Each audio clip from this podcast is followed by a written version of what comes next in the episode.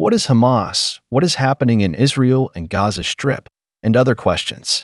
The Palestinian militant group Hamas has launched an unprecedented attack on Israel, with its fighters entering communities near the Gaza Strip, killing hundreds of residents and taking dozens of hostages.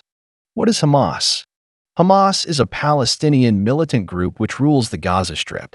It is sworn to Israel's destruction and wants to replace it with an Islamic state. Hamas has fought several wars with Israel since it took power in Gaza in 2007. What is the Gaza Strip? It is home to about 2.3 million people and has one of the highest population densities in the world. Why did Hamas attack now? Hamas might also have been seeking to score a major propaganda victory against Israel to boost its popularity among ordinary Palestinians.